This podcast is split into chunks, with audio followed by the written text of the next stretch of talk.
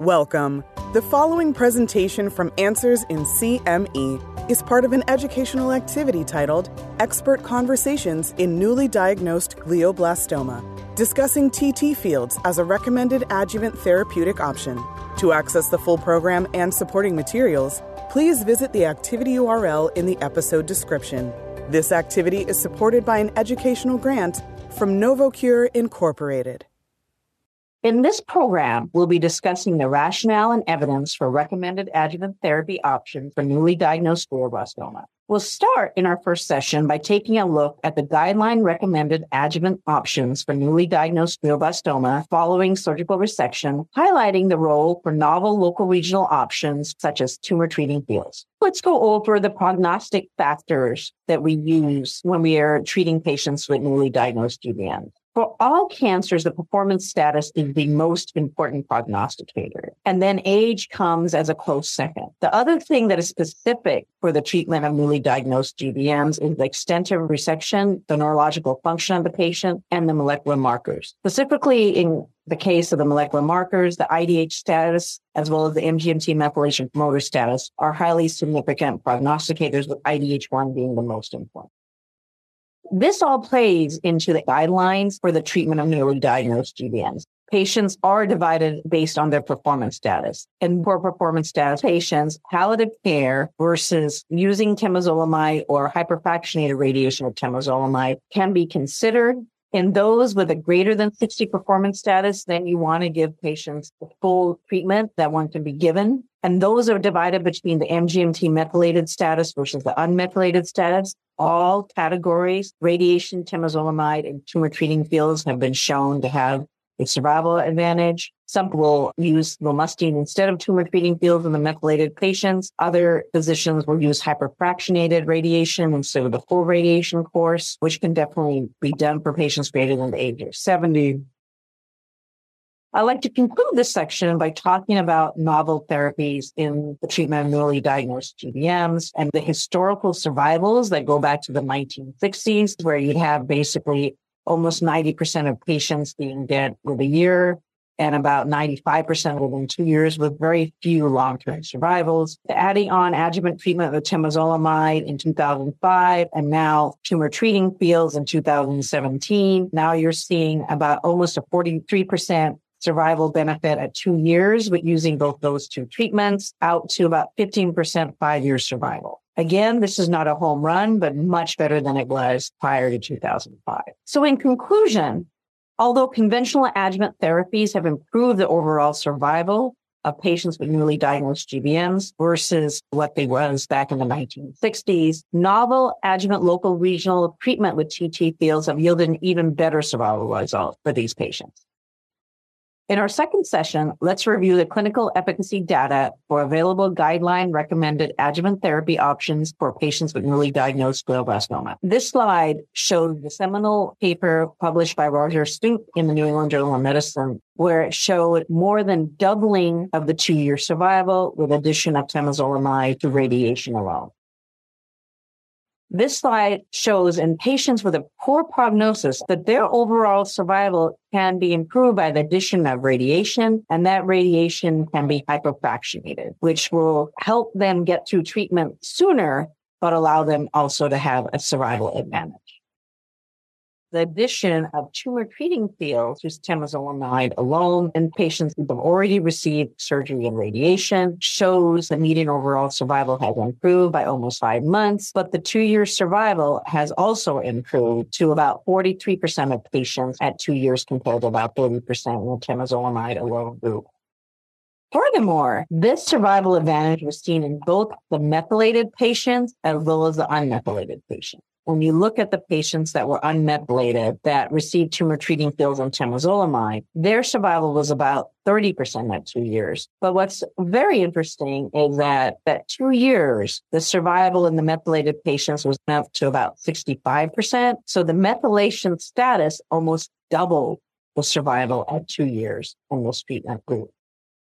I'd now like to share with you the data in patients older than the age of 65. Typically in the past, these patients have been felt to not do as well with standard treatments. I hope this slide shows that they also respond to the standard of care and should be considered for treatment. Patients treated with temozolomide alone, their survival was less than the patients who TT fields added on to this, and this was highly significant. And the survival advantage extended out to four and five years in the newly diagnosed GBM patients. The addition of lomustine in the methylated MGMT promoter groups did help, but it was only at the point of two years when the curve split and then the curve started to come together again. These were very small number amount of patients. My own personal preference is I feel that there has not been a survival advantage that has been proven by lomustine.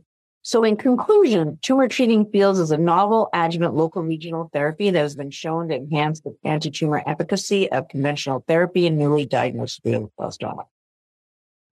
Let me start off with the safety profile for radiation treatment for newly diagnosed GBM patients. I think most of us are familiar with the side effects. However, fatigue is definitely very prominent. It was reported to be 5% in the trials, but in my experience, I think most of the patients are fatigued about halfway through radiation treatment. Other things that patients do complain about is hair loss and sometimes skin and scalp changes. They do seem to get a bit of a tan or sometimes uh, scalp irritation from the radiation. I've had some patients with the fatigue have memory and speech difficulties.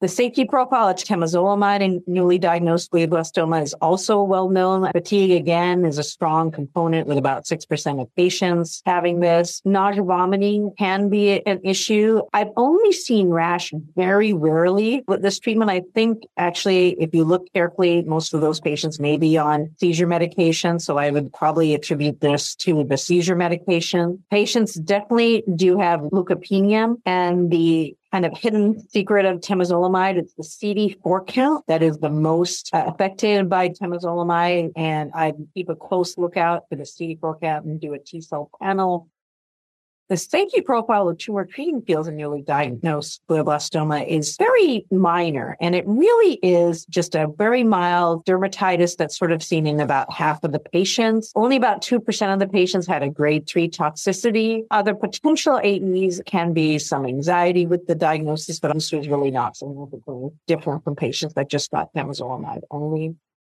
Lomustine clearly has additive effects of toxicity to temozolomide, which is not surprising as they're both chemotherapies that affect blood counts. So you'll see an increase in the rate of all grades from 16% to 36% for leukopenia, increase in neutropenia from 11% to 18%, an almost doubling of a thrombocytopenia, which is very concerning. They also have worsening problems with nausea as well. So this session reviewed the safety profiles of radiation, chemotherapy, and tumor treating fields. The toxicities of the chemotherapy and radiation therapy are well known and well established.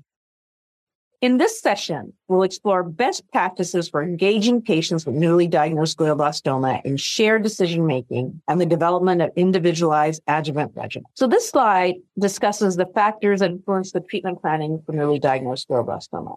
I think it is important to realize that in 40 years of time, there have been very few treatments that have been shown to help these patient population. And triaging patients away from these treatments only do them a disservice, in my opinion. For example, patients over 70 or under 70 will respond to radiation tumor treating fields and temozolomide. Unmethylated and methylated patients will also respond. And even patients with a poor performance status can respond. So my treatment strategy is to consider everything that has been proven for all of the patients.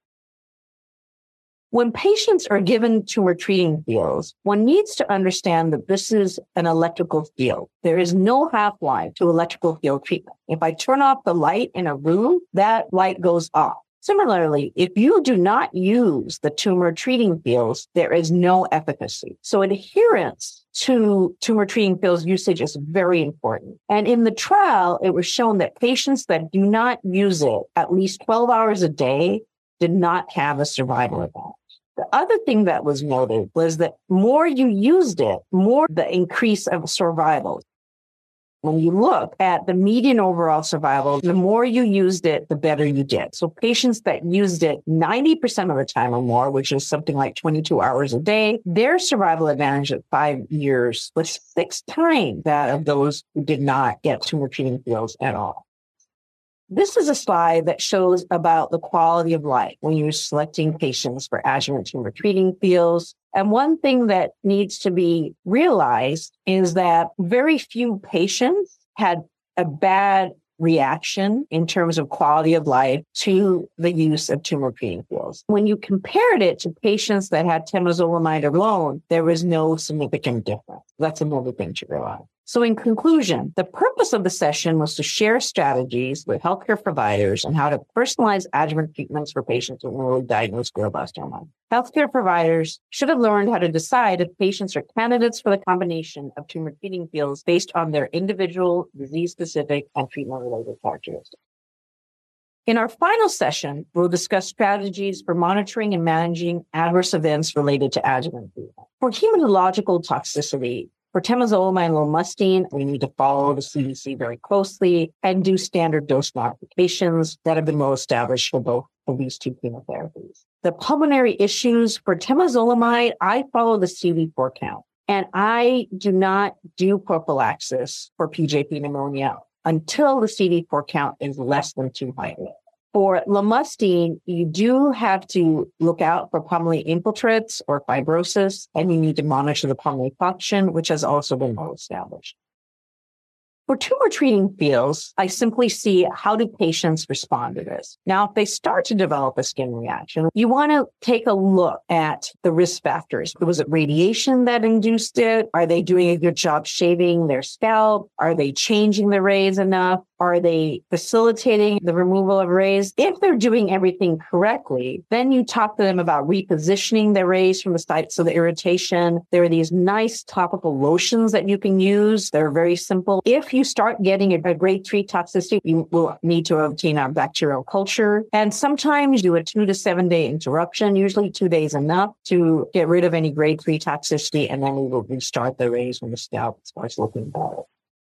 These are the treatment recommendations for specific skin toxicities with tumor treating fields. As you can see, there are five main toxicity, hyperhidrosis can be very easily treated with a 12% aluminum chloride solution. For itchiness, that's just dandruff. So anti-dandruff shampoos can help. For contact dermatitis, topical corticosteroid solutions are very effective. Erosions and ulcers, those are the 2% of patients that had a grade three toxicity. And those do need to be taken very seriously. Culturing the area, giving topical antibiotics are very important. And then there's the standard sort of dermatitis, and that also can be treated with some topical antibiotics and wound dressing.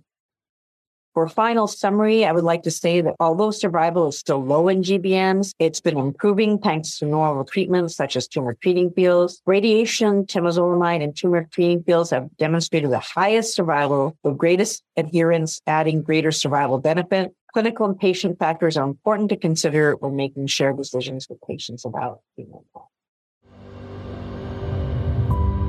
Thank you for listening. Please visit the activity URL in the episode description to view all program materials, complete the post test, and get a certificate.